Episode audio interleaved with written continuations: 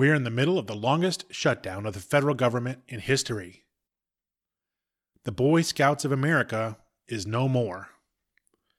A new book details the science behind marijuana's dangerous health risks. California Governor Gavin Newsom is giving away free stuff. And Justice Ruth Bader Ginsburg is missing. We're going to talk about all of that and more here on the American Culture Podcast.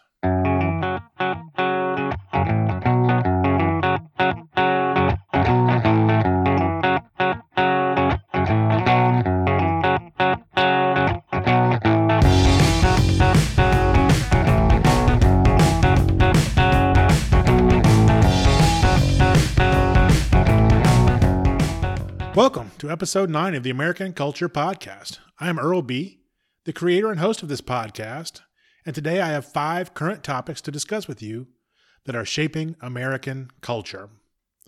The topics include what's really going on with the federal government shutdown, the death, as we know it, of the Boy Scouts of America, more news on how poorly we understand the threat posed by increased marijuana use New California Governor Gavin Newsom can apparently spin straw into gold. And Supreme Court Justice Ruth Bader Ginsburg's health. I'm so glad you have taken the time to join us. Now, let's jump into our five stories for this episode. Story one is the shutdown. As I record this, it's late on Friday, January 11th.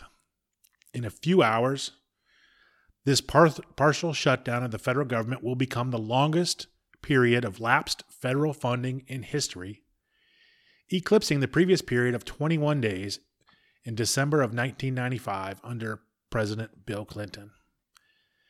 The ongoing shutdown directly impacts 15 federal agencies and dozens of smaller agencies. Today would normally have been payday for federal employees but approximately 800,000 civil servants did not get their expected paychecks today. More than 420,000 federal employees are working without pay, including agents from the FBI, the ATF, the DEA, the Customs and Border Protection, as well as staff from the State Department, the Coast Guard, the IRS, and the Department of Homeland Security. Another 380,000 workers have been furloughed from departments including NASA, the State Department, the National Park Service, the Forest Service, the Transportation Department, and the Department of Housing and Urban Development, as well as the IRS. Why are all of these folks not getting paid? Well, because President Donald Trump wants $5 billion from Congress to build a wall or a fence to fight illegal crossings at our southern border. And the Democrats in Congress would rather leave 25% of the federal government unfunded and closed than give Donald Trump a single penny to build the wall that he has promised he would build since he started his campaign for the presidency. Last Tuesday evening, three nights ago, the president gave a live address to the nation from the Oval Office. The first time, I believe, that he has given such an address. And on Tuesday, he explained the crisis at the border with Mexico and why he feels it is vital that Congress improve funding for additional border security. It won't surprise any of you to know that I agree with President Trump that our nation's borders should be secure. And if it takes a wall to accomplish that, so be it. If you haven't already heard it, I encourage you to go back and listen to episode two of the American Culture Podcast, which is titled The Wall, to hear my full explanation of why I feel secure borders are absolutely necessary to preserve the values and the culture of America. Because I've already devoted an entire, entire episode to the topic, I'm not going to repeat it today. Now, in response to the president, Nancy Pelosi and Chuck Schumer, Speaker of the House and Majority Leader of the Senate, came out of their embalming fluid to declare that Democrats believe the wall would be, quote, too expensive and ineffective. Let's break that down a little bit, shall we? Too expensive, say the Democrats. In the context of the federal budget, when have Democrats ever seen an expenditure they didn't like? Foreign aid expenditures, national defense budgets, TSA and Border Patrol and ICE, Obamacare, Social Security and welfare, shovel ready infrastructure projects, Solyndra, which was worth $500 million, $1.7 billion in cash on pallets given over to the Iranians by President Obama. When you crunch just a few numbers, you learn that $5 billion, which is a lot of money to, you know, any normal human being, but $5 billion is a fraction of our annual federal budget deficit. It is one half of 1% of the projected fiscal year 2019 federal deficit, which is expected to be $985 billion. It is one tenth of 1% of the projected fiscal year 2019 federal budget of $4.4 trillion. And $5 billion is even significantly less money than Congress had approved for improved border security infrastructure when it voted in favor of a wall in 2006 and in 2013. That's right, Congress approved funding of a longer wall at the border back in 2006. It was called the Secure Fence Act of 2006 and had broad bipartisan support in Congress. In the Senate, Dianne Feinstein voted for it. Chuck Schumer voted for it. Then Senator Joe Biden voted for it. Then Senator Hillary Clinton voted for it. Harry Reid voted for it. And then Senator Barack Obama voted for the Secure Fence Act of 2006. Unfortunately, Senator Obama went on to become President Obama and under President Obama, 95% of the fence that was approved by the Secure Fence Act of 2006 was never built, using a loophole in the law which permitted the president to use his discretion over how much fence was really necessary. So Congress passed a law authorizing and appropriating the money for the building of a secure border fence, and then President Obama chose not to actually build it and nobody called him on it until Donald Trump showed up. So that's the that's the too expensive argument. What about the ineffective argument? Is that really of concern of the Democrats that if we build this wall with this five billion dollars with this one tenth of one percent of the federal budget, that if we'd spent that money that it wouldn't work?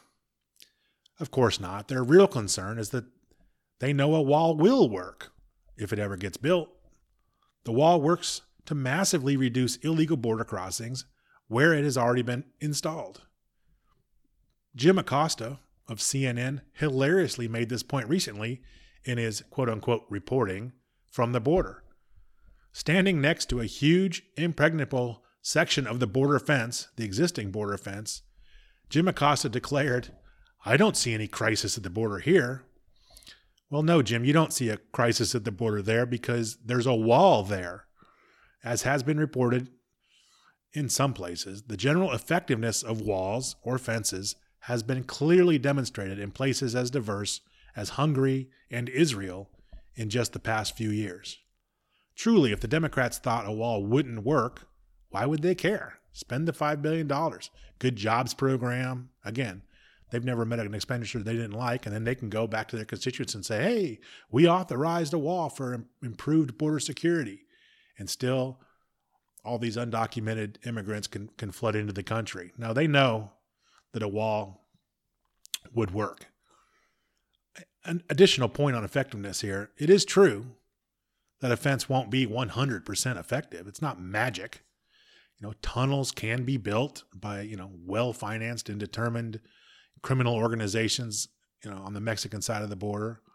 Uh, ladders, I guess, could work in some places. Uh, the fence could be cut through by saws in some places. Uh, so you're not going to have 100% effectiveness. And but yet that's the argument they make. Oh, if it's not going to be 100% effective, then then we shouldn't do it.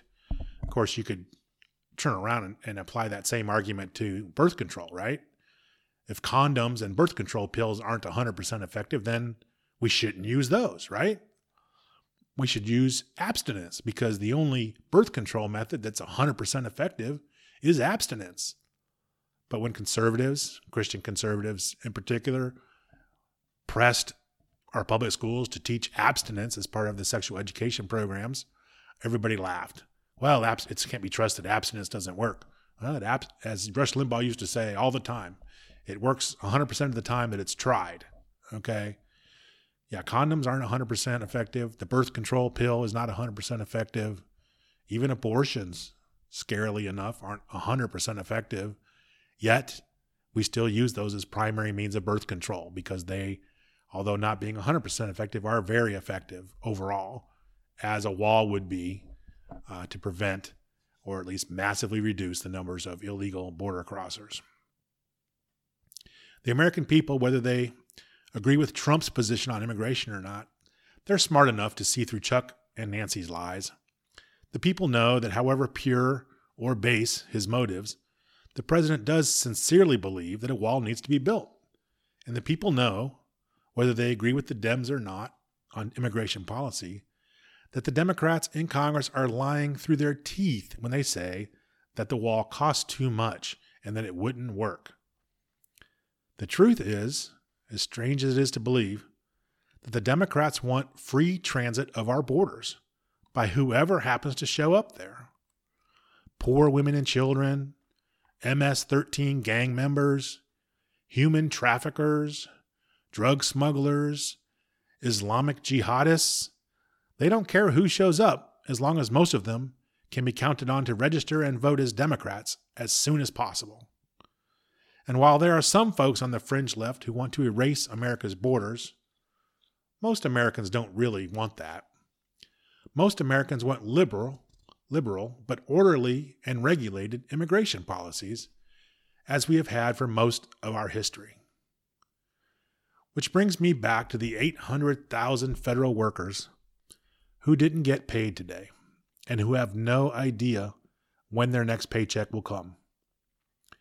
As they sit at home, hoping for the best but preparing for the worst, it must be hard for them to know that their representatives in Congress are placing the interests of Mexican drug smugglers and human traffickers ahead of their interests as law abiding, tax paying, hard working civil servants.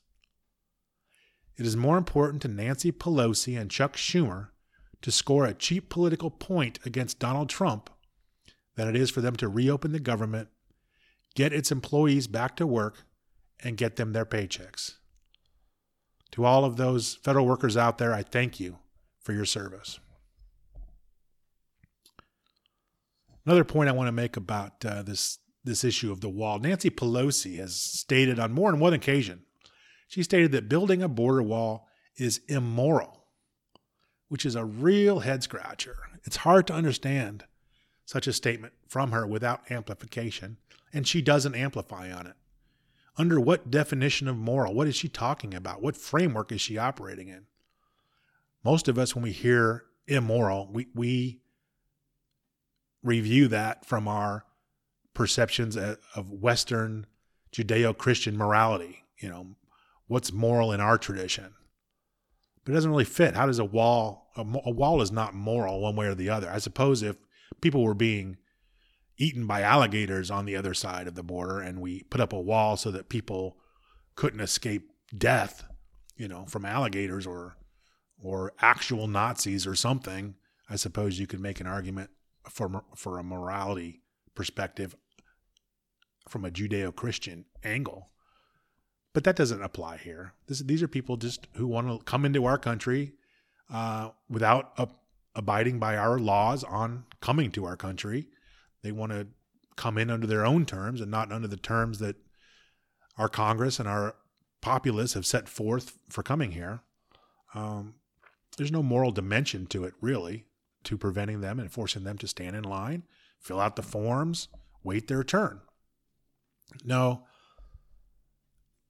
the use of the word immoral doesn't really fit in our in our normal lexicon. But what's happening here is Nancy is using a leftist's squishy definition of moral. And for a lefty, for a progressive, for a collectivist, the word moral means whatever helps out their leftist cause.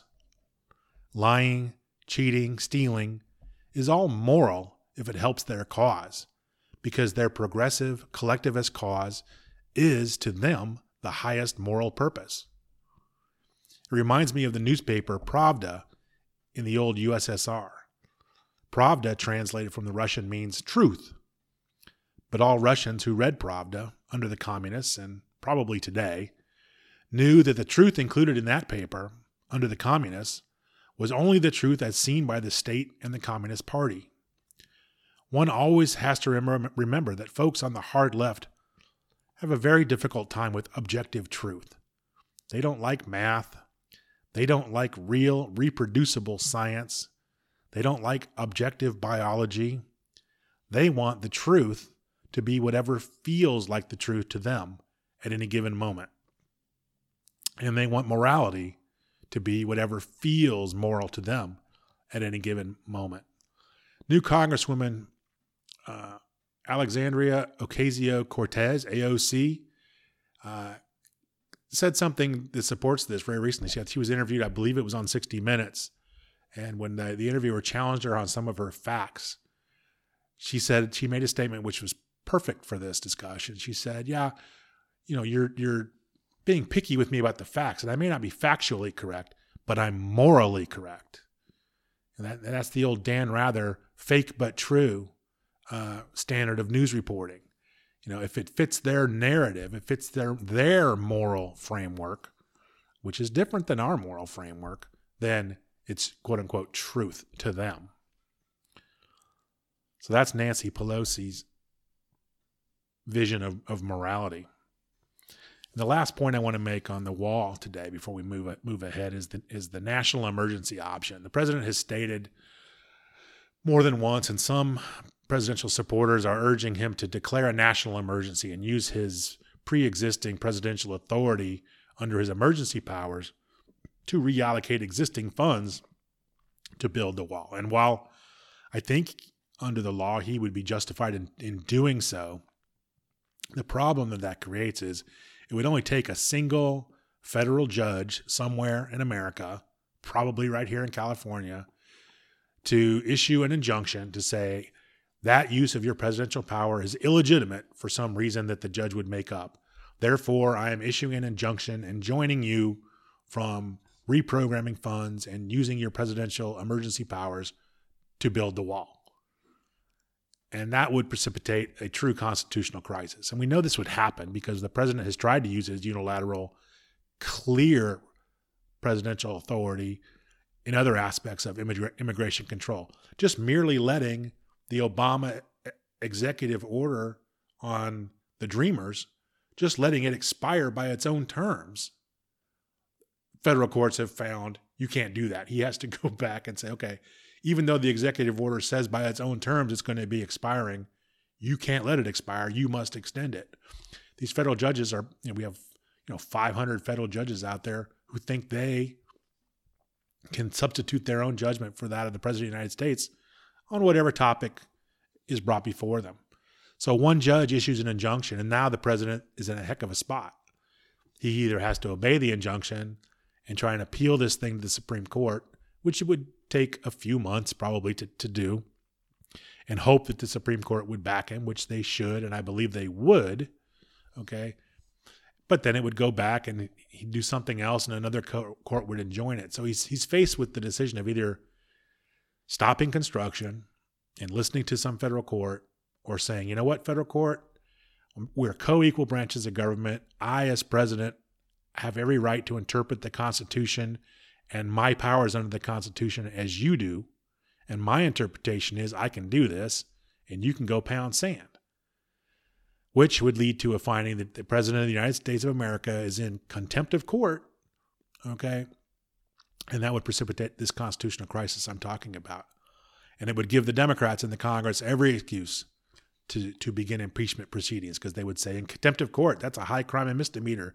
He's a lawless rogue. We have to rein him in.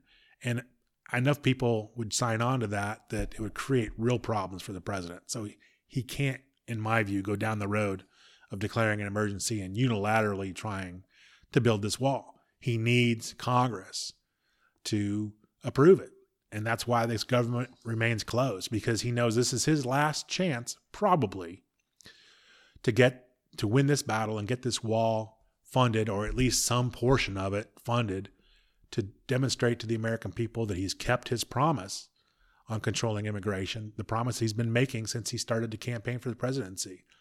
He has to keep that promise to his supporters, or he has to, at the very least, be seen to be fighting as much as he humanly can to keep that promise.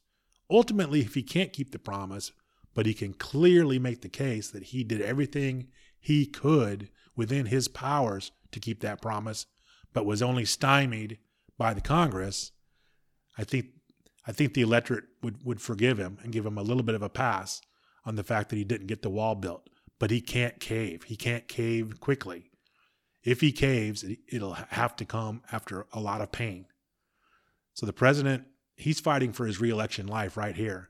You know, in January 2019. Because uh, if he loses this battle, he may well lose his reelection campaign. And if he, and if he wins this battle, he has every chance to win reelection in 2020. So that's what the, that's what the stakes are. The Democrats are trying. Frankly, they're they're beginning the 2020 presidential campaign right now, and they feel like if they can beat the president on this fight, they can win the 2020 campaign or have a huge leg up in the 2020 campaign because they can paint him as being ineffective and uh, demoralize his base. So that's the national emergency option and how it plays out. The second story I want to talk about today is the is the Boy Scouts of America, and this is a story that um, I first saw. It was an article at Reason.com by Dr. Alfred Kentigern Siewers, S I E W E R S. And uh, in that article, Dr. Siewers notes that uh, the Boy Scouts of America, which no longer goes as the Boy Scouts of America, let me adjust my papers here, shuffle some things around. The Boy Scouts of America, which now operates as an entity known as Scouts BSA, they're on the brink of declaring bankruptcy, according to recent news reports. And the author of this article, you know, it's entitled The Boy Scouts Bankruptcy is Not Just Financial, It's Moral. And he goes into some detail uh, lamenting the, the decline of the Scouts' uh, moral uh, underpinnings. Um, and he's right. I'm not gonna I'm not gonna go into great detail under under under uh, lining the changes that have happened to the, to the scouts, but let's it suffice it to say that the moral basis upon which much of Boy Scouting was has been based for hundred years or more uh, has been largely lost. You know, th- there was a large religious, largely Christian, although not incompatible with with Judaism and so and other religions, duty to God, duty to country element to scouting which has been at- under attack for decades now. And uh, homosexuals fought to get into scouting and undermine the, the scout oath and the, the scouting precepts to have strong moral character, um, to follow your faith. The women have been uh, suing the scouts to, to, gain entry into scouts and to tear down the, the scouting uh, precepts to try and mold young boys into men, and there were a lot of um, a lot of the cultural precepts of scouting have been under attack for a long time, and they basically uh, have killed it. They've killed the Boy Scouts, and uh, at the new jamboree, the the national jamboree, or I think it's the international jamboree that's going to happen next year in West Virginia. Um, the scouts are going to make available to the attendees at the jamboree condoms. And these are we're talking about young boys here. okay, 12, 13, 14, 15 years old, and they're going to make condoms available to them. And one of the precepts of scouting for years has been, you know, really to be agnostic on sexuality. You know, the homosexuals um, attacking scouting and trying to get into scouting were trying to make scouting out as being anti homosexuals, and that wasn't the case. Really, scouting is agnostic on it. They deferred all discussions of sexual morality to the child's religion, whatever their, their, their church taught Catholic, Episcopalian, other non denominational Christian church, Jewish tradition, whatever it was, they encouraged you to follow your religion's teachings on sexuality, which for most of scouting's history has been rather conservative, of course, saving sexual relations for marriage. And so the views of the scouts have generally been sexual relations are for married couples to engage in, not unmarried young men, and certainly not unmarried young boys. But you know that those teachings have been under attack. Uh, homosexuals forced their way into scouting. Um, then the anti-religious people got in there, and they've undermined all precepts of scouting that uh, held a belief in God was important, held that duty to God was important. Scouts were forced to accept members who expressed a belief that there is no God, which is contrary to what the scouts have believed, you know, forever. And if you want to have a different scouting organization that doesn't believe in God and doesn't believe in uh, being chaste sexually until you're married, then go found your own club for young men and young boys. But don't force your way into this established club and then change every single thing about it. Don't you can't demand to be in the club and then come in and change every single thing about it. And that's the shame of it. And and it's not just the scouts. It's not just the Boy Scouts. We've seen uh, many other civic institutions under attack for years. Um, the fraternal uh, men's organizations, well known in our communities, the Lions clubs, the Elks clubs, the Kiwanis, the Rotary. Uh, these were all men's clubs until litigation, lawsuits, you know, forced them to open their doors to women. And, uh, you know, no one's out to hurt women, but there was a there's a social purpose to be had, to be furthered by fraternity among boys in the case of the scouts and fraternity among men in the case of these civic fraternal organizations. And you know the women i guess in some respect uh, benefit from being allowed to be in, in the organizations even though most of these men's organizations have had women's auxiliaries for years and everybody got along great and did service projects jointly forever and ever and ever but the women through litigation forced their way in and it's basically among other factors certainly but it's basically killed off these clubs because it took away the distinction and the, the distinctiveness of those organizations. It was, you know, why why join a club that everybody can join? You know, if if if you're if it's a club that has some rules about who can join, then you can go and you can feel good about being included. But if there's nobody, you know, who isn't included, nobody who can't join, you know, you lose you lose the uh, the special nature of that. And these clubs have been attacked, you know, for being all male because being a male is a major sin to, in today's politically correct culture. We can't have men associating with each other. You know, you can't. They can't be religious. You know, all of these cultural norms that have served us well for for decades, if not centuries, are constantly under attack. And uh, so the clubs, the, the Elk, the Lions, the Kiwanis, the Rotary. So even after forced to admit, being forced to admit women, and thus theoretically doubling the pool of potential candidates for membership, the membership in all of these organizations has been plunging um, for 30, 40, 50 years. And even rules saying that women can be admitted hasn't stemmed the tide. And, and these clubs have basically become irrelevant in civic uh, life today. Uh, chapters of the clubs are all closing and consolidating and going out of business. Elks lodges and moose lodges and odd fellows lodges sit vacant and unused in many cities and towns across America.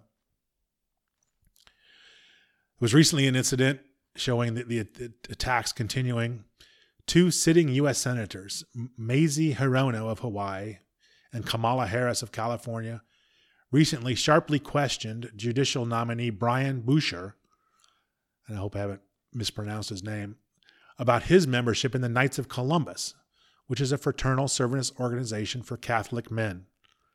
The two senators insisted, insofar as they have the right to insist upon anything, that Buescher drop his membership in the Knights of Columbus, clearly insinuating that a Catholic man who actually lives his faith is not really qualified, in their eyes, to be a federal judge. So the left has been going about the, their business of destroying our civic culture, destroying our belief in God, in the Ten Commandments, in the Boy Scout oath, and, and in the Scout law, to replace it with what, I ask? You know, you're going to tear all of these things down. You're going to tear these rules by which we've lived, these principles that we've held dear. What are you going to replace it with? Who are you going to replace it with? And what should we put our faith and our allegiance? In the Constitution of the United States? Of course not. The left doesn't believe in our Constitution. In the Declaration of Independence? No, no, of course not. Not the Declaration of Independence. We can't have that. The Declaration puts God first and man second and governments instituted among men third. And the leftists put governments first, men second, and God nowhere. So they're, they're not going to advise that we adopt the Declaration of Independence as our guide star. What are the core principles of leftist collectivism? From each according to his abilities, to each according to his needs? Perhaps. Are we to believe only in the power of the U.S. government? Are we to believe in the power in an all powerful, all knowing president of the United States? You know, wherever leftism takes hold, it seems that totalitarianism emerges, built around an infallible leader. Lenin, Stalin, Putin, Mao, Castro. Was Barack Obama that figure for our modern left? Was Hillary supposed to replace him in the minds of the leftists as our all powerful leader? Is that why the left has been so shaken by Trump? Because they are without their deity president? I think there may be something to that. But I want to circle back from the general campaign against our cultural institutions by those on the left to the back to the Boy Scouts. And I'm going to grab something that I that I found today for you online, and it's a 1967 version of the Boy Scout Handbook. It's a wonderful uh, publication, and I want to go through it with you a little bit to show you the types of things that scouting thought it was important for young boys to learn in order to become good citizens husbands, fathers, and men of the community. You know, and when you go through it, I think you're going to see why we're going to miss the Boy Scouts as we knew it. But I also think you're going to see why those on the left have been so adamant about trying to destroy this institution. You look at the table of contents of the handbook, and you see uh, a section entitled Starting on the Trail to Tenderfoot. Okay. And there's a whole section in there, about 10 pages long, on our country's flag. They teach the scouts at the first level all about the history of the flag, the rules governing respect for the flag, care for the flag. They learn to, to love and respect the flag of, of the United States of America and all that it stands for. And when you think about recent controversies about people who refuse to, to stand for the flag, stand for the national anthem. People want to trample on the flag and abuse it. Um, anybody who you know who's been a scout, who grew up in scouting, I think you can understand the strong reaction because they learn from a young age how important it is to respect the flag and revere what it stands for. And you're not revering a piece of cloth, as some would have it. You're revering the principles upon which our nation was founded, which are the symbols that the flag stands for. And that's a very important initial principle that scouting has stood for. There's another thing in here, another section, again, on the trail to Tenderfoot. So it's one of the earliest things they're taught on protecting the outdoors. You know, scouts were some of the original environmentalists. Scouts, campers, outdoorsmen, hunters, fishermen, they're the original outdoorsmen and they truly love Mother Nature and are taught from an early age to respect and protect it. But that's not the leftists, you know, environmentalism that we know today, that of man-made global warming and whatever other, you know, fancy new ideas come down the pike. True environmentalism isn't what, what they're all about. They have their own brand and they don't want you and your head filled with this crazy uh, outdoorsman stuff. Now, as you move up and you, are going to go on to your second class uh, level in the scouts, you're going to learn emergency preparation, which is good for, you know, self-sufficiency, good citizen stuff. As you move up to first class, you're going to learn about mapping and orientation, the stars in the sky. You're going to learn how to go swimming. You're going to learn to be prepared for accidents, which is all about first aid. This is all wonderful stuff. And as you move on the scouting trail to citizenship, you learn about your duty to God, your duty to country, you learn about obeying the scout law, about helping other people, about being physically strong, mentally awake, and morally straight. And I think if you have if you're a parent of a of a young boy, this sounds pretty appealing because you're looking for guidance. Who as a parent out there is not looking for something to hang your hat on? You know, what do you teach this young as Rush Limbaugh used to put it, skull full of mush. You know, this young, impressionable, moldable person you're responsible for raising and teaching. What do you teach them? And that's when I go back to they're tearing everything down. They're going to tear down our religion. They're going to tear down our institutions. They're going to tear down all of our cultural norms. And what are they going to replace it with? What do they offer in its stead? And as near as I can tell, they don't offer anything, which is going which leaves people drifting. And I think a lot of the dissatisfaction we see among our youth, a lot of the confusion we see among our youth, is because there's no firm firm uh, guidance out there on how they should live their lives. Anything goes, whatever pops into your head, whatever feels good at a moment. Um, that's that's what you're supposed to do. That's what you're supposed to go with. Just go with your gut.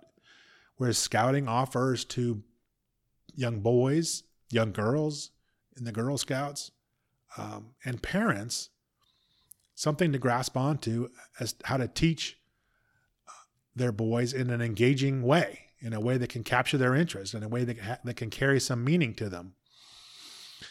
You know what what are what are the scouts taught? They're they're taught. Here's the scout oath. You know, as it existed before um, political correctness got a hold of it. The scout oath: On my honor, I will do my best to do my duty to God and my country, and to obey the scout law, I, to help other people at all times, to keep myself physically strong, mentally awake, and morally straight. Straightforward, I think sentiments we could all agree with, but you can see why the left would be driven insane by this because God features prominently. Patriotism. Now, the left hates the patriotism that uh, Trump supporters generally hold. People, that, the old Tea Party from a few years back, was strong in patriotism. Conservatives generally are very high in, in patriotism and nationalism, and it drives the left batty because they're internationalists. They want a, they want a one world order. They want the United Nations or some successor to the United Nations to govern all of us and tell us what to do. They want unelected bureaucrats, much like those that operate the EU to work secretly behind the scenes, making all the rules without any accountability um, to the to the populace. So there's a lot of things in here that are dangerous, but I think we can agree, can't we, that to teach a young man to be helpful to other people at all times is a good thing. To be physically strong, mentally awake, and morally straight. who can object to that? Of course, morally straight, there are a lot of people that object to that. And that's why they've been attacking scouting forever. And then quickly, because I've already spent too much time on it, but I want to go through the Boy Scout law. And there are, I think, 12 precepts of the Boy Scout law. A scout is trustworthy. A scout is loyal. A scout is helpful. A scout is friendly. A scout is courteous. He is kind, obedient, cheerful, thrifty, brave, clean, and reverent. And there's sections of the of the handbook that go into each of these principles and expands upon them for uh, parents and for the for the kids. And in the section on reverence, which again has an, a religious aspect to it, it has some historical background, but it says in the concluding paragraph on the section on reverence, all your life you will be associated with people of different faiths. In America, we believe in religious freedom. That is why we respect others whose religion may differ from ours, although for reason of conscience we do not agree with them. Their customs may be different from ours, but their hearts are just as true, their faith just as sincere. So that's this, you know, that's the uh, poison that uh, the Boy Scouts of America was feeding our youth, you know, up until recently. The scout motto, of course, is to be prepared, which is fantastic uh, guidance. And the Scout's slogan is to do a good turn daily. So that's that's scouting, and uh, you know I'm going to miss scouting. I want to share a couple of stories about it you know, after we've having gone through the handbook and, and gone through the the precepts of, of the scouting, I have my own theories about the benefits that scouting offers. And I've, I used to be, I was for a brief time a scoutmaster. I was a Cub Scout as a child. I was a Boy Scout for a short period of time. My mom was a den mother. Uh, my wife has been a den mother, and my son was a was a Cub Scout. And uh, as a scout leader, I, I had a chance to speak to, to parents who uh, were considering having their kids sign up uh, for the Cub Scout pack that I led. And I used to tell those parents that, you know, having your child in scouting offers many wonderful experiences and lessons for your son, but it also has the very important but hidden benefit of providing a structured and disciplined, program through which you will spend more meaningful time with your child. Because you're young scout, in this case, Cub Scouts, because they will need help and guidance. They'll need your encouragement, your mentoring. They'll need you to model good behaviors. He'll need help with his uniform. He'll need help learning his Cub Scout promise. He'll need help earning his badges, building a Pinewood Derby car, going camping, and a couple of stories There's some of our fondest memories of our sons, you know, as a little boy, are scouting stories. Um, we had a chance to go camping with the scouts once at a place called Lost Valley here in Southern California, out in the in the rural areas. Wonderful little hidden valley, way down at the end of a long dirt road that the scouts own, where you go out and spend several days at a time camping in a tent, cooking your own food over a campfire, learning to shoot a BB gun, shooting a bow and arrow, going through obstacle courses, making crafts, swimming, all the stuff that's stereotypical to Boy Scouts and Cub Scouts.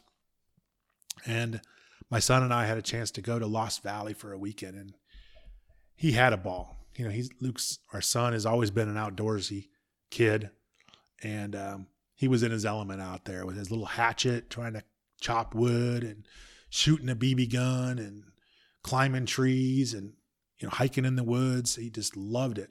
And he was a little a little Cub Scout then, probably 7 or 8 years old at the most.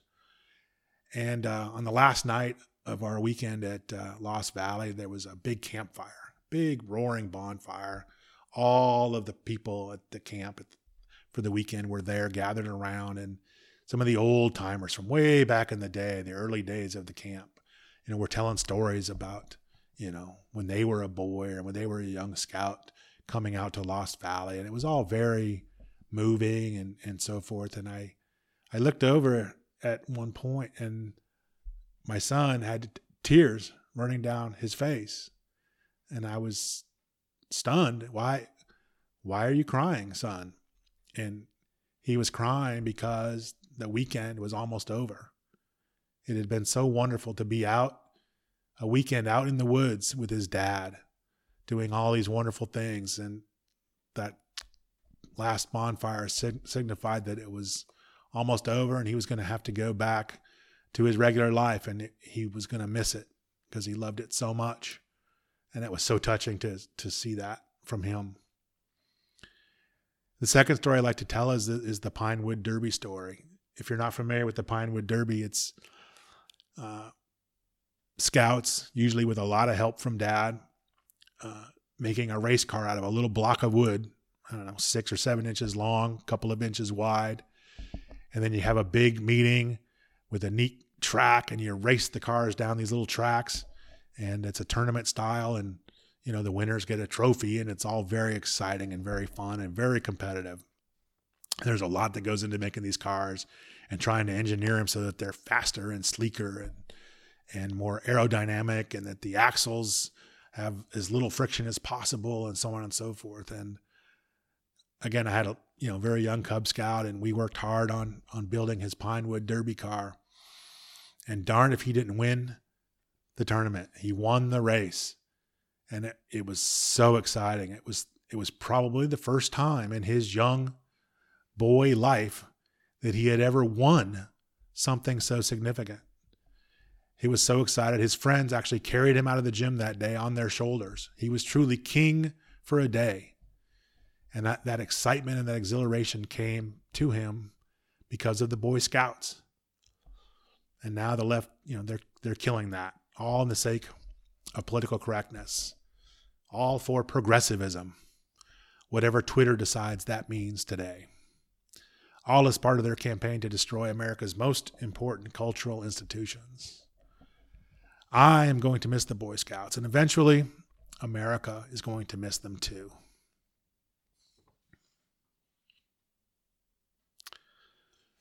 The third story today, and I, I know I've hit on this before, but there's a new book out.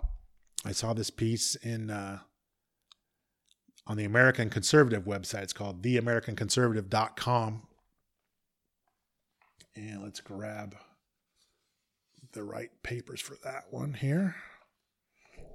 So I don't want to get it wrong.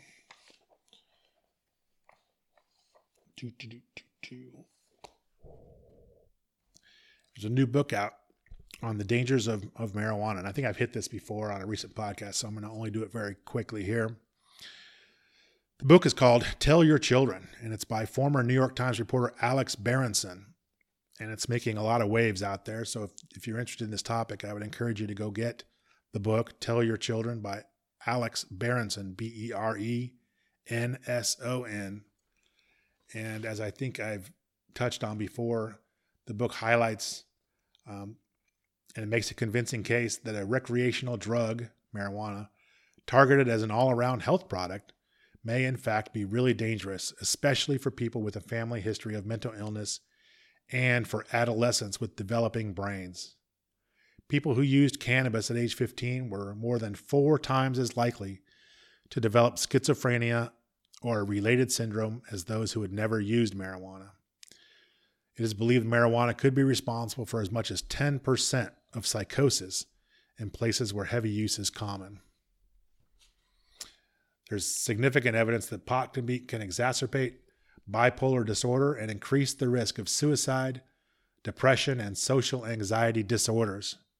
The higher the use, the greater the risk. And I'm a libertarian at heart. You know, I you know, I believe responsible adults can can do what they will as long as I don't have to pay for it and I don't have to pay for the health care that comes from your irresponsible behavior. As long as you're willing to cover your own costs of your own irresponsible behavior, you know knock yourselves out but i'm very fearful that the legalization of marijuana in, in state after state after state is going to lead to widespread recreational marijuana use, and it's going to re- lead to increased use by kids. And it's the kids I worry about because it's becoming clear from the medical research that teenagers and, and children should not be using marijuana because it has a negative, significant negative impact upon the development of their brains and could lead to some very real problems downstream. So, if this is a topic that's of interest to you, I I, uh, I recommend you go find that book. Topic number four was is uh, new California Governor Gavin Newsom's inaugural address, which he presented uh, earlier this week. And uh, new Governor Newsom had declared that Medi-Cal, which is California's government-funded health care program for poor people, Medi-Cal is not going to be expanded to cover illegal immigrants in the state of California. Hooray! More free stuff, right? And he also declared that the entire state of California is going to be a sanctuary state for illegal immigrants. And I found this piece discussing this on the Victory Girls blog, which I've recommended before and I recommend again victorygirlsblog.com. And of course, expanding uh, Medi-Cal and, and offering sanctuary to all the illegal immigrants who want to come here, that's going to fix our immigration problem. You know, do you think we need a wall now, Nancy and Chuck? And who's going to pay for all this? Okay, Medi-Cal is already a financial disaster. A huge expansion of the program can only happen in three ways. The first thing that you could do is narrow the scope of medical care covered by the program. Who believes that that's going to happen? Who believes they're going to rule out any particular types of procedures. I don't think they're going to do that. They'll probably expand it to cover all kinds of things that shouldn't be covered rather than narrow it down to essential care only. The other thing you can do is pay the medical care providers less money for the care that they offer. Now, Medi-Cal is already the cheapest insurer around. No doctor or hospital wants Medi-Cal patients already because you lose money on every single patient. The reimbursement rates are incredibly low, and the hospitals and the doctors cannot make a reasonable profit. They can't even cover expenses caring for Medi-Cal patients. You can't reduce the amount that you pay the medical providers any more than is already the case. Or three, and this is going to be your winning position, of course, you can raise taxes on everyone else. Uh, that is, you can have the highest taxed populace in the country pay even more taxes to fund free stuff for people who aren't here legally. And that's just healthcare. What about the increased services that will be provided to all the sanctuary seeking immigrants? Schools, housing, food. I do truly fear for our state, and I hope I'm able to evacuate here before it all collapses. And item five today is Justice Ginsburg. Has anybody seen Justice Ginsburg?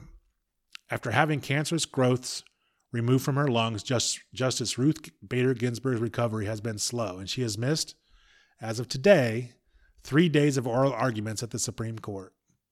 According to multiple news reports that I've read, the White House has quietly begun to prepare for the possibility that President Trump may soon need to appoint the third Supreme Court justice of his first term. If you thought the Brett Kavanaugh confirmation was nasty, the fight over a Ginsburg replacement will be absolutely brutal, as it would, hopefully, mean a 6 to 3 conservative majority on the Supreme Court for many years to come, even if Donald Trump is not reelected to a second term.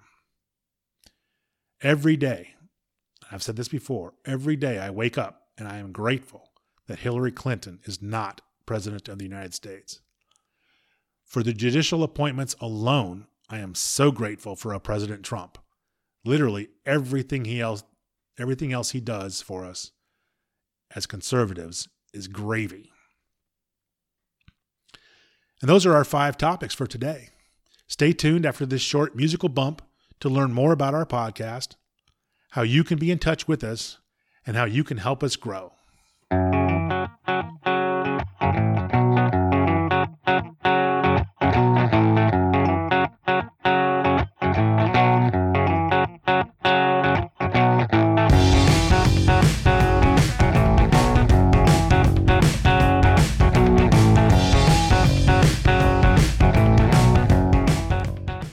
You enjoyed this episode of the American Culture Podcast. If you're interested in learning more about our show, we are on the web at AmericanCulturePodcast.com. That's all one word with no spaces. We're on Facebook at www.facebook.com slash American Culture Podcast, no spaces. We're on Twitter at twitter.com slash amculturepod, A-M-C-U-L-T-U-R-E-P-O-D. That's our Twitter handle, amculturepod. We now have nearly 13,000 followers on Twitter. If you could give us a, a like or a follow or a retweet or a share on Facebook or Twitter, that would be awesome. Ours is still a new podcast, and you can really make a difference and help us grow our audience by subscribing to the American Culture Podcast on your Apple Podcast app, on Stitcher, on Google Play, or on whatever platform you found us. If you really want to be a superhero, you could go the extra mile and write us a five star review. I would be very grateful. All content of the American Culture Podcast is copyright by Earl B. and AmericanCulturePodcast.com. The views and opinions of the host and any guests, as expressed on the podcast, are solely those of the speakers and not of any other person or organization. Thanks for sharing this time with me today. Let's meet back here again real soon.